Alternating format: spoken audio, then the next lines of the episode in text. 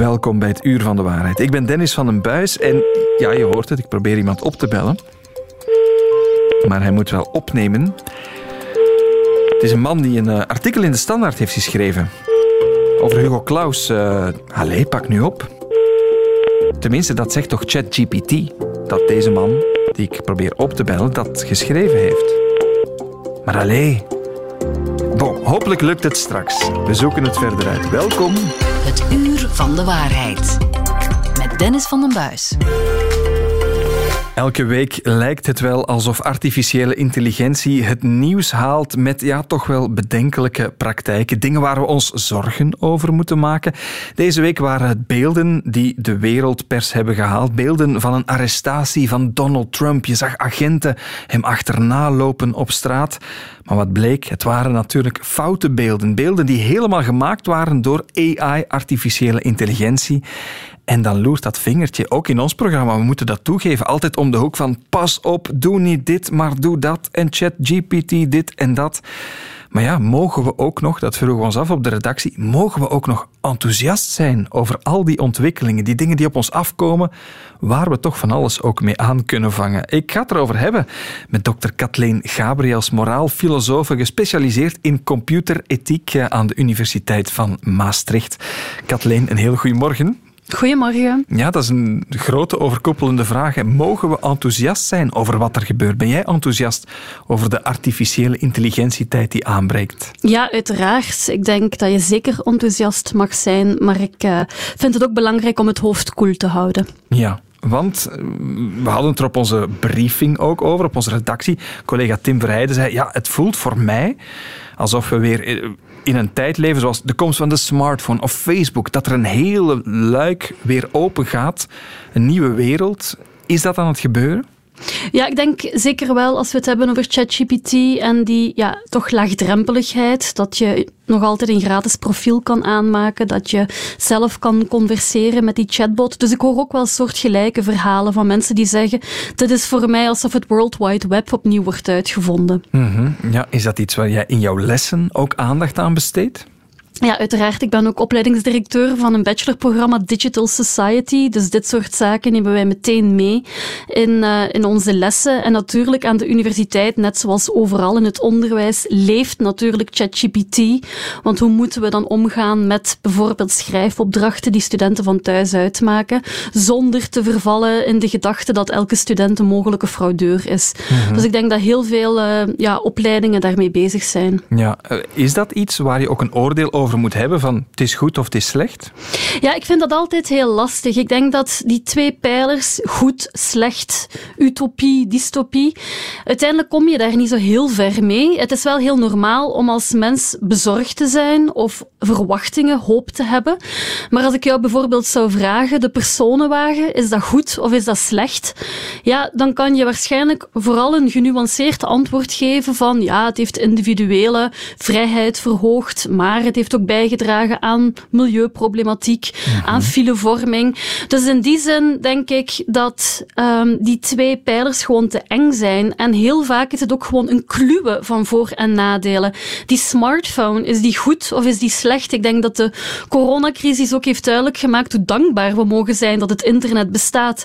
Ook op het vlak van onderwijs natuurlijk, mhm. maar ook om geliefden die we niet meer konden zien, toch dicht bij ons te houden. En is dat een, een ja, hoe moet ik het zeggen, echt een cruciaal cruciale fout om in dat goed-slecht denken te vervallen? Of is dat ook nu nog zo moeilijk omdat het nog maar zo jong is bij een breed publiek? Wel, ik denk als je gaat kijken naar de geschiedenis van artificiële intelligentie, en ook die is heel jong, dus het begrip zelf, artificial intelligence, bestaat van 1955, dus dat is heel jong.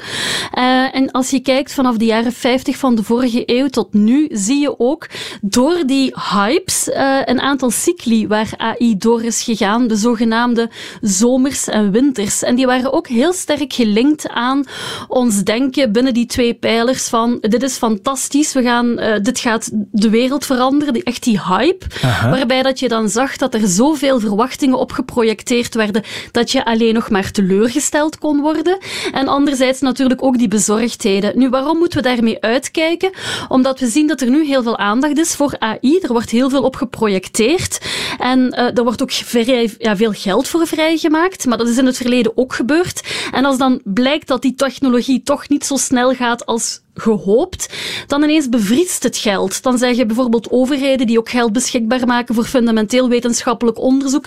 Nee, AI is niet interessant om nog in te investeren. Maar die winters waarin dat gebeurde, denk ik dat dat de winter is, dat negatieve beeld, die cyclus, dat hebben we ook al meegemaakt? Dat hebben we zeker al meegemaakt. Dus bijvoorbeeld in de jaren 70 had je het Lighthill Report. Dat is een vernietigend rapport uit het Verenigd Koninkrijk over de stand van zaken van uh, eh, AI. En dat was zo vernietigend dat het het daarna heel moeilijk werd om nog onderzoeksgeld voor AI vrij te krijgen.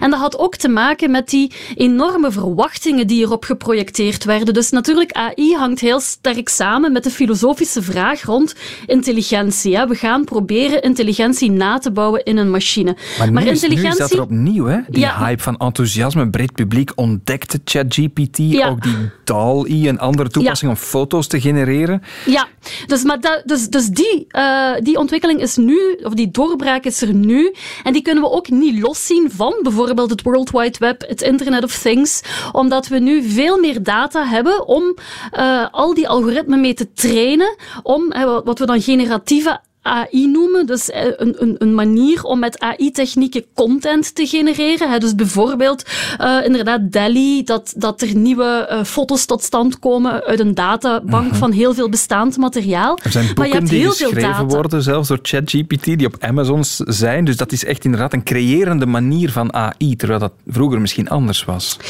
ja, dus, maar de vraag van kan, of, of kan zo'n systeem intelligent en creatief zijn ja, dat is ook helemaal geen nieuwe vraag. Uh, nog, eigenlijk nog voordat het begrip AI bestond, vroeg Alan Turing zich dit af in 1950. Ja, de vraag van in hoeverre kan, uh, kan zo'n systeem uh, creatief zijn? Kan die ooit zelf tot iets komen? Mhm. Maar we hebben die doorbraken nu, omdat dat een samen, ja, dat is echt het samengaan van een aantal verschillende doorbraken die je ook helemaal niet los van elkaar kan zien. Maar dus die doorbraken, dus NLP, het domein binnen AI, Natural Language Processing, dat zich met taal bezighoudt, bestaat al veel langer. Maar die doorbraken die we nu zien met uh, ChatGPT, ja, die, zijn, die zijn heel recent. Maar bijvoorbeeld in de jaren 70 had je uh, Eliza, een, uh, een, een, zeer primitieve vorm van een chatbot door Josef Weizenbaum, uh, een, een, een, Duitse naar Amerika gevluchte uh, computerwetenschapper, -huh. werd ontwikkeld. En die heeft er in de jaren 70 al voor gewaarschuwd dat, dat mensen heel veel projecteren op een chatbot dat er misschien niet is. Maar misschien kunnen we nu toch wel meer dan in de jaren 70. Of, Absoluut. Of, of, denk je dat we terug in zo'n winter gaan belanden? Want ik had het over dat vermanende vingertje, die, die bezwaren. Hè? Wel, ik denk dat um, het gaat niet om het vermanende vingertje. Je moet gewoon uitkijken dat je niet te veel projecteert. Ik zag bijvoorbeeld op, op YouTube ook al filmpjes van hoe ChatGPT ervoor kan zorgen dat je miljonair wordt. Dus echt van die, uh, van die nonsens. Je mag de maar... link straks even doorgeven. maar ik bedoel, uiteraard zijn er eh, de voorbije decennia fantastische doorbraken geweest. En, uh, want je, Eliza bestaat nog, hè, dus je kan die nog altijd, uh, je kan er nog altijd mee converseren. Maar, ik, maar het uh, kijk, ook ChatGPT is geen magie. En uh, dat is ook de antropo ja, antropomorf omgaan met uh, technologie is ook niet nieuw. En uh, veel mensen zien bijvoorbeeld ook iets menselijk in ChatGPT, alsof ze echt met een mens aan het converseren zijn. Het is geen magie. Die P bij ChatGPT staat voor pre-trained. Dus daar zitten mensen achter. Die, dat is een getraind model. Dat is ook de reden waarom dat die maar kennis heeft tot 2021. En die doet fantastische dingen. En dus ook op het vlak van NLP, dus uh, het domein binnen AI dat zich met taal bezighoudt, ja. zijn dit soort zaken al lang gehoopt, maar die doorbraken hebben we nu pas, omdat taal ook verschrikkelijk moeilijk is. En, taal heeft een context. En daar loopt het soms ook even mis. Eh, we gaan er ook iemand bij halen, iemand die ik heb leren kennen door ChatGTP. Het is te zeggen, we kennen hem misschien allemaal. Maar ChatGPT beweert iets over de man die ik nu aan de lijn ga halen. Mark Krijnenboom. Mark Reinebo, goedemorgen. Dennis van den Buis hier van Radio 1, het Uur van de Waarheid. Goedemorgen. Dag Mark. Mark, we kennen jou als journalist bij De Standaard, historicus en ook, als ik ChatGPT mag geloven, als auteur van het artikel Hugo Claus, De Woede voorbij. Het is geschreven op 21 oktober 2018 in De Standaard. Dat ben jij toch, hè? Uh, wel, eh, de, de, de voornaam of de familienaam klopt, de, de krant ook, maar uh, de rest van het artikel is mij onbekend. Onbekend? Want we hebben dat aan ja. ChatGPT gevraagd. Van, we, we zijn een studie aan het doen over Hugo Claus. Kan je eens twee bronnen geven in het Nederlands van mensen die daar iets ja. over geschreven hebben? En jij kwam daarvoor? Uh, ja, ik heb wel vaak over uh, Klaus geschreven. En, en bovendien, uh, wat, was het, 2018? Ja.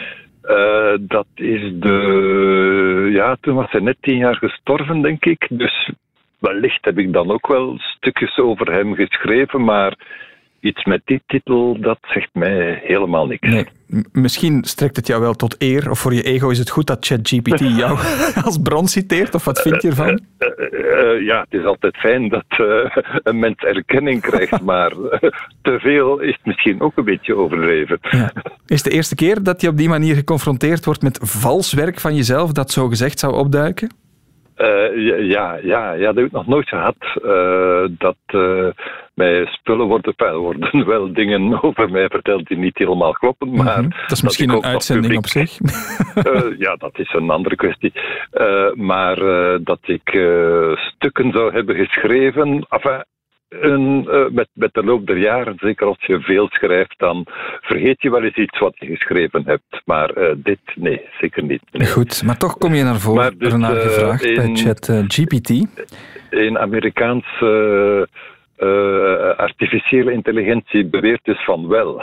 Ja, Mark, dankjewel voor jouw getuigenis ja. en sterkte toch, ondanks deze vervalsing van de AI. Ja, dat ik een, een, een weeskindje heb dat ik verstoten heb, blijkbaar. Blijkbaar. Mark Rijnbo, dankjewel om even aan de lijn te komen. Uh, ja, met plezier. Ja, Kathleen, het toont aan wat je daar straks ook al zei. Het is een feilbaar systeem, ChatGPT. Staan we daar genoeg bij stil? Ja, ik denk dat het heel belangrijk is om te blijven beseffen dat ChatGPT een berekening maakt op basis van uh, voorspelling en patroon op basis van reeds bestaande gegevens um, en dat het inderdaad fouten maakt. We zien dat trouwens ook met wetenschappelijke papers. Dus ik heb ook al uh, het systeem gebruikt om te kijken van tot, tot waar is het systeem in staat. En als je dan zegt van uh, schrijf een paper van zoveel woorden en uh, voeg er ook een referentielijst aan toe, dus een bibliografie. Met echte bronnen. Dan, wel, die, die lijst die ziet er echt uit, maar de bronnen zijn compleet verzonnen. Ja. Dus, met andere woorden, je kan daar totaal niet op afgaan op ChatGPT. Maar dat ligt natuurlijk aan jouw vraag uh, die je stelt aan ChatGPT. Maar inderdaad, als het gaat om, om het creëren, dan gaat hij ja, simuleren wat er bestaat. En, en het, nog een ander voorbeeld dat ik had. Ik had uh, gevraagd aan ChatGPT om um, een K3-nummer over carnaval te schrijven. en toen uh, een van de, in een van de strofes stond um, strooi de pepernoten in het rond. En ja, dat gaat dan uiteraard over confetti, maar uh, het gaat dan ook over uh, Sinterklaas ineens. En ja. dat kent ChatGPT natuurlijk niet. Dat, uh, dat culturele feest, uh, ten eerste carnaval en ten tweede Sinterklaas. Dus voor een, voor een model waar wij alleen maar intelligentie uiteindelijk op projecteren, waar wij magie op projecteren, dat systeem weet dat zelf niet natuurlijk. Hè. Nee. Dat is een berekening, nogmaals, op basis van een patroon, een voorspelling. En is, vaak zit die juist en vaak ook niet. Is dat dan toch een verschil als we die dingen gaan verwachten van artificiële intelligentie ten opzichte van het vervangen van bepaalde procedés in fabrieken of in beeldvorming, wat ze ook in, in de medische wereld al doen. Is dat ja. toch een, een, een, kantelpunt waar we nu zitten? Goh, weet je, ik denk als je gaat kijken naar technologie in het algemeen en AI in het bijzonder, die vraag ten eerste rond automatisering en ten tweede vervanging, die is ook niet nieuw. En ik, wat ik zo fijn vind aan uh, AI en ook dat ik daar uh, een vak over, over geef, is het ja, de insteek is AI, maar eigenlijk gaat het heel vaak over ja, de mens. Hè. Wat is de mens? Waar is de grens tussen mens en machine? Wat betekent intelligentie? Want dus bijvoorbeeld in de jaren 50 was de betrachting, uh, we gaan een schaakcomputer maken. En als een computer kan schaken, is die echt intelligent. En dat is dan uiteindelijk wel gelukt, maar eigenlijk heeft die technologie niet echt veel inzichten op het vlak van intelligentie gebracht. Mhm. Want neem die computer weg uit die context, dus vragen die iets anders uh, dan schaken, en dat kan die niet. Terwijl net een heel belangrijk deel van de definitie van intelligentie is om je te kunnen aanpassen aan contexten. En dat is natuurlijk wel iets wat onze Spotify-algoritmen kunnen. Die kunnen, ons, die kunnen zich wel aanpassen aan een veranderende muzieksmaak, maar dat blijft nog altijd heel beperkt. Net zoals Siri jou kan helpen met het weerbericht, maar als je moreel advies nodig hebt, moet je niet naar Siri of Alexa gaan. Niet dus of nog niet? Uh, ik denk niet. Dat is ook een van de zaken waar ik mij in mijn onderzoek mee bezig hou. In hoeverre kan AI ons helpen met morele oordeelsvorming?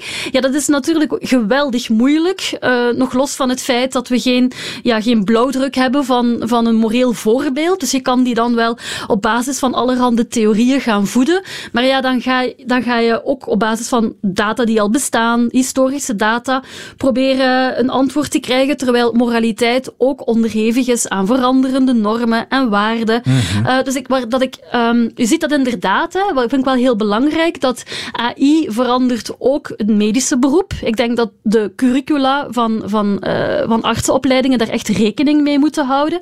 Dus er worden ook al, uh, bijvoorbeeld in ziekenhuizen, wordt al gebruik gemaakt van deep learning technieken om bijvoorbeeld borstkanker in een zo vroeg mogelijk stadium uh, te detecteren. Dus je moet echt kijken naar die versterking, naar die samenwerking. Waar is AI goed in? Waar is de mens goed in? En dat zal zeker uh, komen. En ik denk dat je dan nog het beste kan vergelijken met e-mail. Hè? Dus e-mail heeft, zo, zo, uh, heeft ongelooflijk veel beroepen veranderd.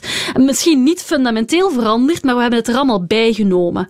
Um, dus dat zal op heel veel manieren zal AI uh, deel worden van onze beroepen. En is het al deel van ons dagelijks bestaan? Want we hebben het nu heel erg over ChatGPT, maar AI zit ook in, in, Facebook, um, in YouTube, in Netflix. Dus die, die technologieën die zitten al in onze ja, dagelijkse zelfs al wereld. zoeken we ze niet op, we krijgen er al maar vaker mee te maken. En ze Absoluut. gaan een rol spelen. Ja, ik, ik, ik weet het. Het is altijd, het is niet zwart of wit, heb je al gezegd. Maar ik ga jou toch nog één keer de slotvraag stellen. Mogen we enthousiast zijn over wat er met AI gebeurt op dit moment, Kathleen? Absoluut. En weet je ook nog waarom? Omdat dat ook richtinggevend kan zijn, dat denken en praten daarover. Omdat dat, dat, dat ook de kans geeft om ons de vraag te stellen, waar willen we eigenlijk naartoe? Oh. En dat vind ik altijd heel goed. Oké, okay, zingevend dus eigenlijk. We zijn een dag te vroeg met onze uitzending. De mis is morgen pas. Dokter en professor Kathleen Gabriels, moraalfilosoof aan de Universiteit van Maastricht. Dankjewel om bij ons te zijn. Graag gedaan. Het uur van de waarheid. De checkers.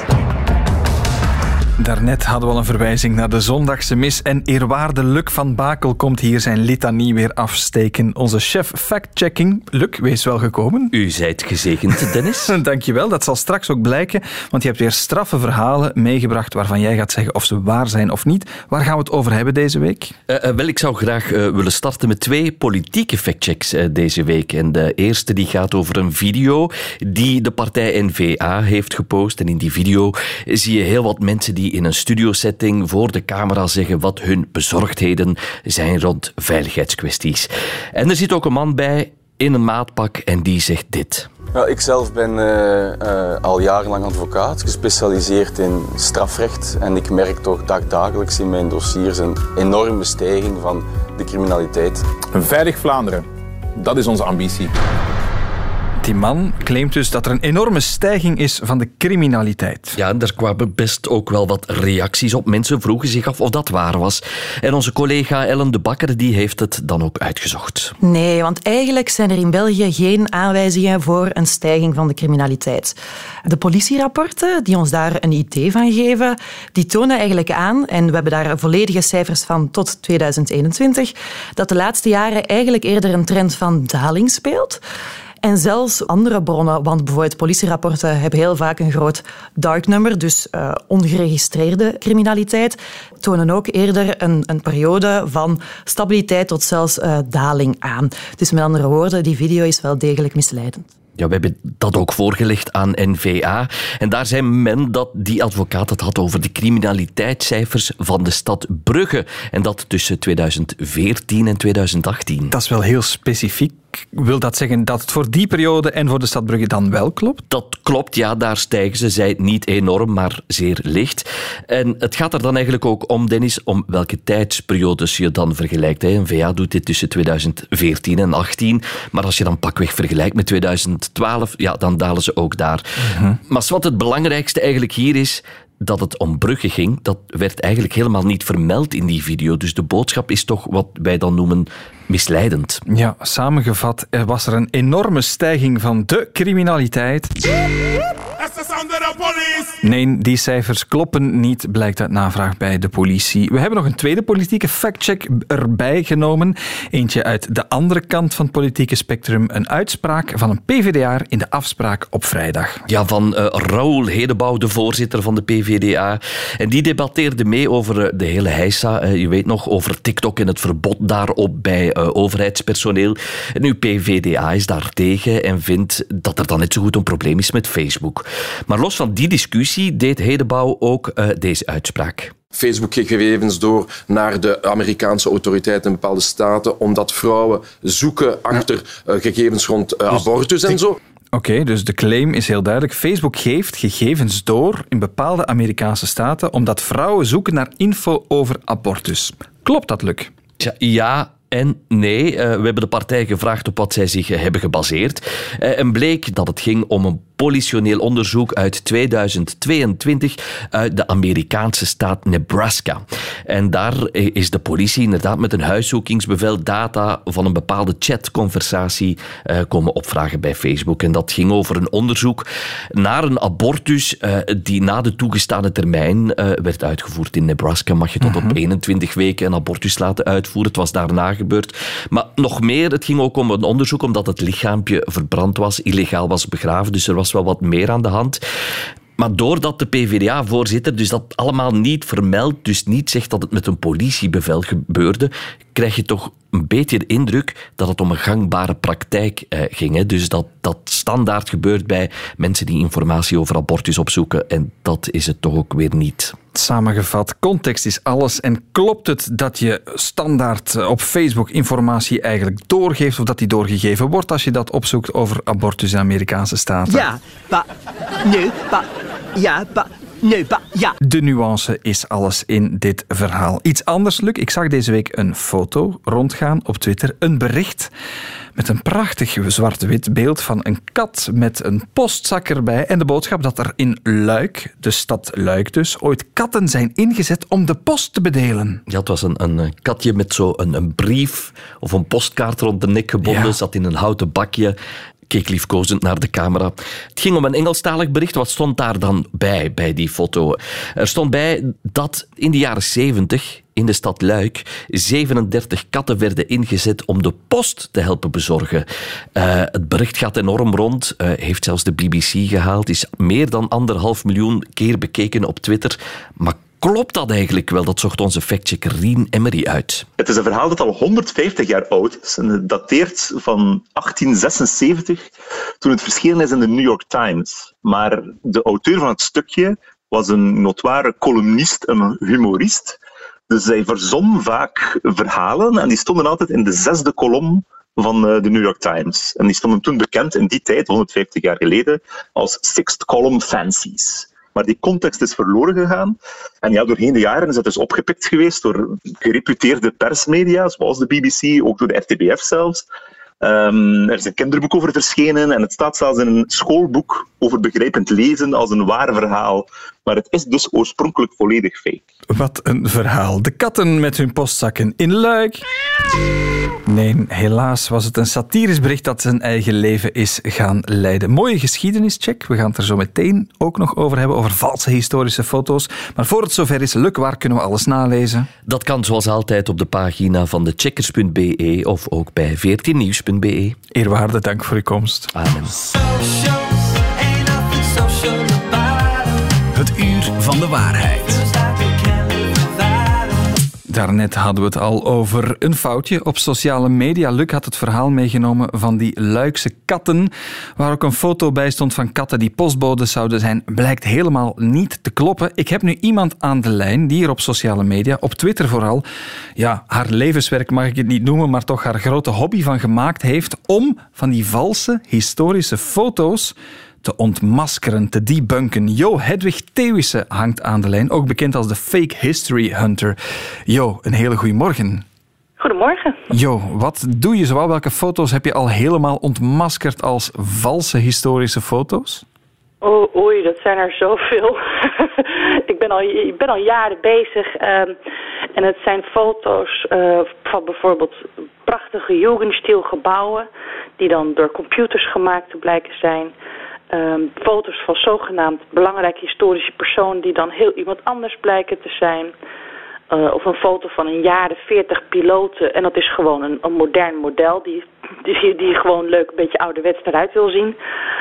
Het, het zijn er heel veel. Mhm, Heel veel. Je hebt ook heel veel volgers. 220.000 ongeveer. Dat is gigantisch. Je doet het ook allemaal in het Engels. Vanuit een boerderij in Nederland, heb ik begrepen. Waarom ben je hiermee begonnen?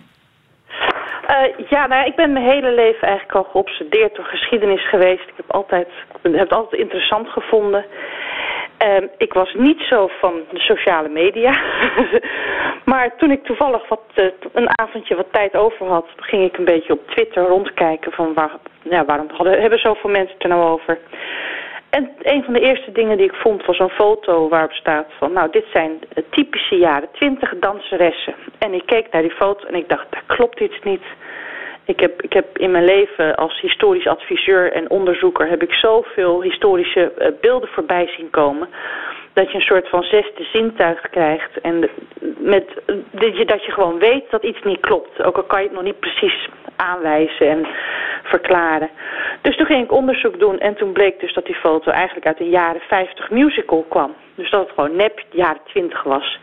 En toen ging ik eh, ja, wat mensen corrigeren.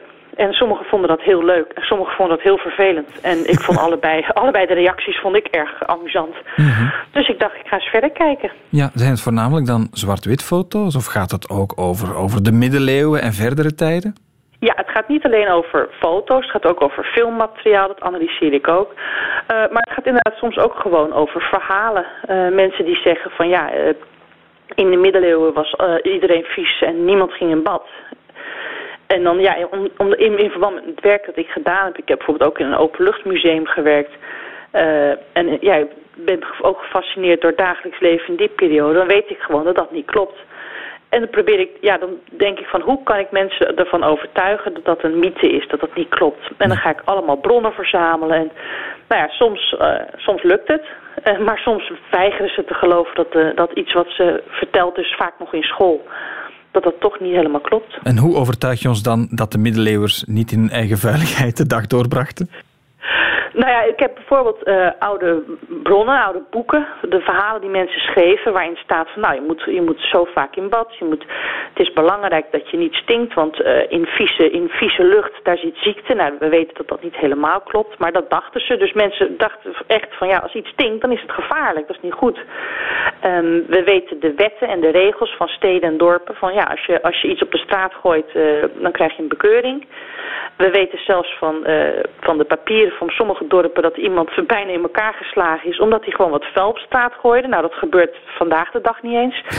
Het waren propere jongens eigenlijk, die middeleeuwers. ja. Dat moeten we onthouden. Ja. We willen dat ook graag geloven, hè? die straffe verhalen. Er is ook een foto uit België die je recent nog hebt eh, ja, ontmaskerd met een schedel op een graf, eh, knoken erbij. Het is een, een beeld van, van een grafmonument. Er werd gezegd het is een piraat. Maar dat bleek ook weer niet te kloppen. Ook al geloven we dat graag. Hè? Al die verhalen die worden ook druk gedeeld. Ja, wat jij doet gebeurt eigenlijk in de marge van fouten die heel veel rondgaan. Hè? Ja, mensen, mensen, sommige verhalen vinden mensen gewoon fijn om te geloven. Weet je, eh, dat de Romeinen heel schoon waren en vooruitstrevend, dat, dat past bij wat wij willen geloven. En dat de middeleeuwers heel vies waren en achterlijk, dat, dat willen wij ook geloven. Nou, dat dat dan niet klopt, ja, dat is wat, wat ons verteld is. Dan denken van, dat, dan vinden sommige mensen het moeilijk dat te accepteren. Maar hetzelfde is inderdaad met foto's. Als iemand zegt van, ja, kijk, dit is een graf van een piraat. En je ziet een heel mooi romantisch graf met een schedel erop waar mos overheen groeit. Dan denk je, ja, dit is een graf van een piraat. Wat een mooi verhaal, wat een mooie foto. Die ga ik met iedereen delen. En als Nu- je dan dat gaat is zoeken nog- naar... Dat is nog onschuldig, het romantiseren, verhaaltjes verzinnen. Ja. Merk je soms ook dat er ja, echt misbruik gemaakt wordt? Dat er doelbewust foute interpretaties aan foto's of beelden gegeven wordt? Ja, absoluut. Eh, meestal doen mensen het per ongeluk, omdat ze niet zelf, zelf niet beter weten.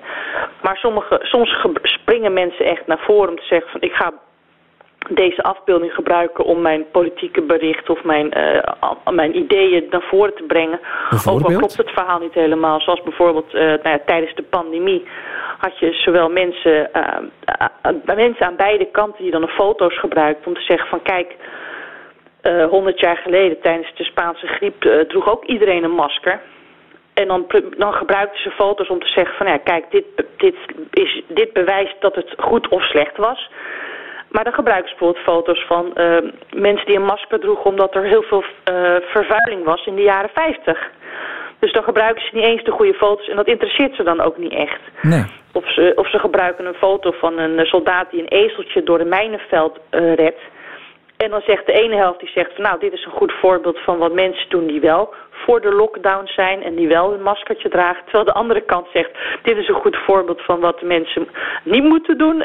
En het, maar dat iedereen ja. eh, vergeet dat het hele verhaal niet klopt. Dat die man helemaal geen ezeltje door een mijnenveld draagt. Dus dan, dan heb je zoiets van ja, als geen van beiden de moeite nemen om zelfs maar een afbeelding te onderzoeken, dan moeten we hun berichten misschien ook wat, wat voorzichtiger mee zijn om blind te accepteren. Ook in het conflict tussen Oekraïne en Rusland wordt het blijkbaar gebruikt. Heb je ook al ontdekt, hè? Ja, Rusland die gebruikt eh, in hun propaganda eh, allerlei verhalen over, over hoe slecht Oekraïne was en wat ze allemaal niet gedaan hebben. Eh, en natuurlijk gebruikt Oekraïne ook propaganda. Dat, zo gaat het in oorlog. Het is een bekend gezegd is dat de waarheid het eerste slachtoffer is. Maar ja, je hoort het inderdaad hoe bijvoorbeeld eh, de, de Rusland het eh, enorm probeert aan te overdrijven wat er precies allemaal misging in Oekraïne, wat Oekraïners allemaal fout gedaan hebben, bijvoorbeeld ook tijdens de Tweede Wereldoorlog. En dan, ja, dan, dan heb je, soms is dat heel makkelijk eh, om aan te wijzen dat dat gewoon niet zo is. Maar dat, ja, dat interesseert ze dan niet. Hè. Nee. Het, het gaat erom dat zoveel mogelijk mensen het geloven en zo snel mogelijk weer delen. Ja, want we leven En in dan- een beeldcultuur. Het gaat heel snel. Komt daar nog die laag artificiële intelligentie bij? Eh, maakt dat Ja. het voor jou extra moeilijk of extra interessant om te doen wat jij doet? Eh, beide. het, de- de- de- ja, het, is, het is nu heel erg makkelijk om eh, over het algemeen toch wel geloofwaardige afbeeldingen te maken. Eh, gewoon puur verzonnen. En je hebt het ook met kunstwerken. Met de kunstmatige intelligentie heeft het nog net moeilijk met vingers, eh, het aantallen vingers. Dus dan zie je een heel mooi zogenaamd 19e eeuw schilderij. Maar dan heeft iedereen zes vingers. Dan denk je, hé, wacht eens even. Zo hard zijn we ook niet geëvolueerd op een eh, goede ja, maar 100 dat, jaar is, dat is een kwestie van tijd. Eh, weet je, ik denk dat binnen, binnen een jaar hebben we eh, kunstmatige intelligentie die zo eh, realistisch is dat, dat, dat je het niet meer kan zien en dat je gewoon per afbeelding echt veel onderzoek moet doen voordat je zeker weet dat het een historisch object Ja, is of een En dan überhaupt komt eh, waar. Klassieke kennis, zeg maar, en thuis zijn in een periode zoals het bij jou begonnen is, eh, heel goed van pas. Die menselijke know-how sluit ook aan bij het eh, allereerste gesprek dat we hadden in eh, deze uitzending van het Uur van de Waarheid. Ehm, ja, de Fake History Hunter heeft bij deze een stem en een gezicht gekregen. Met welk dossier ben je nu bezig, Jo? Wat gaat er nog verschijnen? Eh, ja, ik ben met heel veel dingen tegelijk bezig, zoals altijd eigenlijk. Eh, ik ben momenteel ben ik nog steeds bezig met het iedereen ervan overtuigen dat de middeleeuwers eh, vaak in bad gingen. Eh, en kunstmatige intelligentie, daar heb ik ook net weer een nieuw kunstwerk wat door miljoenen gezien en gedeeld is, heb ik weer geanalyseerd. En die had twee navels. Dus Ja. dat klopt ook niet helemaal. Goed, we kijken er naar uit. We kunnen jou blijven volgen. Dat kan via jouw account eh, Fake History Hunter op eh, Twitter of natuurlijk op jouw website fakehistoryhunter.net. Jo Hedwig Thewissen, de vrouw achter dat account. Dankjewel om bij ons te zijn. Graag gedaan. En daarmee zit deze podcast van het Uur van de Waarheid er weer op. Een co-productie van VRT Nieuws en Radio 1. Wil je meer weten over de wonderenwereld van desinformatie, complottheorieën en fake news? Herbeluister dan alle eerdere afleveringen. Dat kan via de app van VRT Max. Tot de volgende.